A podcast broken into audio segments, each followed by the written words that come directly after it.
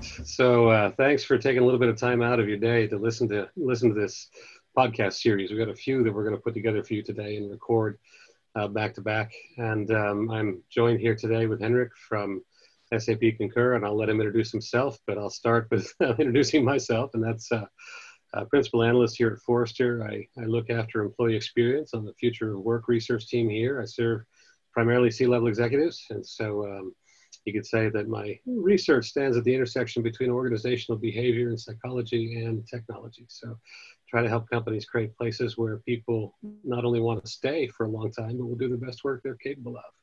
So uh, that's my passion, and I'm honored to be here. Henrik, how about you? Yes, hi, Henrik von Um, I'm with SAP Concur, and I'm the uh, responsible vice president for product strategy at SAP Concur and as such are responsible for product developments, ear to the market, seeing what's going on, reacting to this one. And um, so very happy to have the conversations today. You know, this uh, going through this pandemic has disrupted a lot of things, and uh, this past the past six months have been the busiest of my ten years at Forrester. so, so many of our clients struggling with changes um, as they're going through this, and uh, and trying to get an outside perspective on what other organizations are doing, uh, what we've learned, what our data tells us, um, and so there's uh, there's a little bit of background that I guess I'd like to share before we get going, just from the research. One thing that really stands out, though, is I want to level set on just one thing, and that is employee experience and employee engagement in general. Um, we believe pretty strongly that engagement, right, people being willing to give 100 100% of themselves, is the most important outcome of a really good employee experience. If your employee experience is good, people are willing to give their best. They're willing to work hard. Uh, they're willing to be resilient, right? Um, and so that's what this is really about: is creating the conditions under which that's likely, right? When people are, are willing to willing to give their best. And so, um, one of the things though that's commonly misunderstood is what really drives engagement. Um, there's a professor at the Harvard Business School that I worked with on this research early on. What she discovered is that when she would survey any group of a thousand managers and ask them to rank in order of importance what mattered, they would say things like recognition or paper performance or important work or great colleagues. And it's not that those things aren't important, they are. It's just they're not the most important. The most important thing she found was being able to make progress every single day in the work that they believe is most important, being able to get things done. When I go out and speak about employee experience, right? When I used to be able to do that at conferences, I would ask people, uh, you know, how do you want to feel when you leave work every day? And they say, I want to feel accomplished. I want to feel like I made a difference, like I got something done.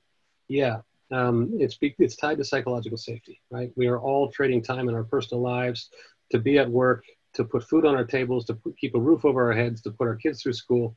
Those things are foundational for us. And so we want to know that the work that we're doing every day is going to some good.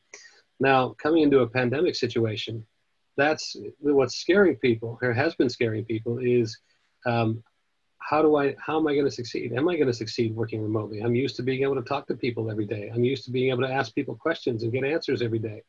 Um, I'm used to building rapport every day, which is vital for my for my career growth and safety and everything else. We can't do that anymore, not as easily. And so there's a lot of challenges that go along with that. Um, but the questions that have been coming from our clients as we've been going through this this pandemic um, has been about how do we uh, create a remote working environment or that's you know as good as being in the office or how do we up level our managers uh, so that they can manage people effectively when working remotely right things like that, but also questions about when can we resume travel, and if so, you know, what are the circumstances that we should we should look for to do that. Um, so those are a lot of the discussion points as well. Um, but um, one thing's for sure, uh, things are not going to be normal the way that they were ever again. Uh, our prediction is is that about three times as many people are going to continue working outside of an office as we had before the pandemic began. So we had about 7% in the US, about 6% in Europe, uh, less 4 or 5% in other parts of the world working remotely, at least, um, at least for most of the week. Um, we think that's going to be about 21% uh, in the US and about 18 or 19% in Europe and 14 or 15% in other parts of the world uh, after the pandemic. So um, remote work. And by remote work, that means travel, right? That means a lot, not just working at home, um, is gonna is gonna increase uh, over time. So after the pandemic is over. So anyway, that's just the background I wanted to give you and level set a little bit on the research.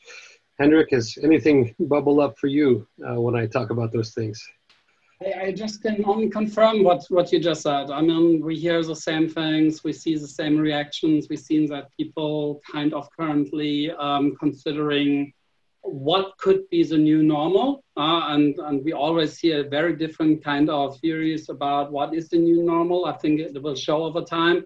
Uh, I fairly honest um, see that a lot of customers are currently trying to get their minds around how do we handle this one? How do we handle also travel policies? How do we handle travel policies also to meetings they, which may occur in the future again from the remote office locations and this kind of stuff. So, so there, there are a lot of, of, of things currently companies consider, and not only for the travel part, also for the HR part, and all this together because that all belongs together.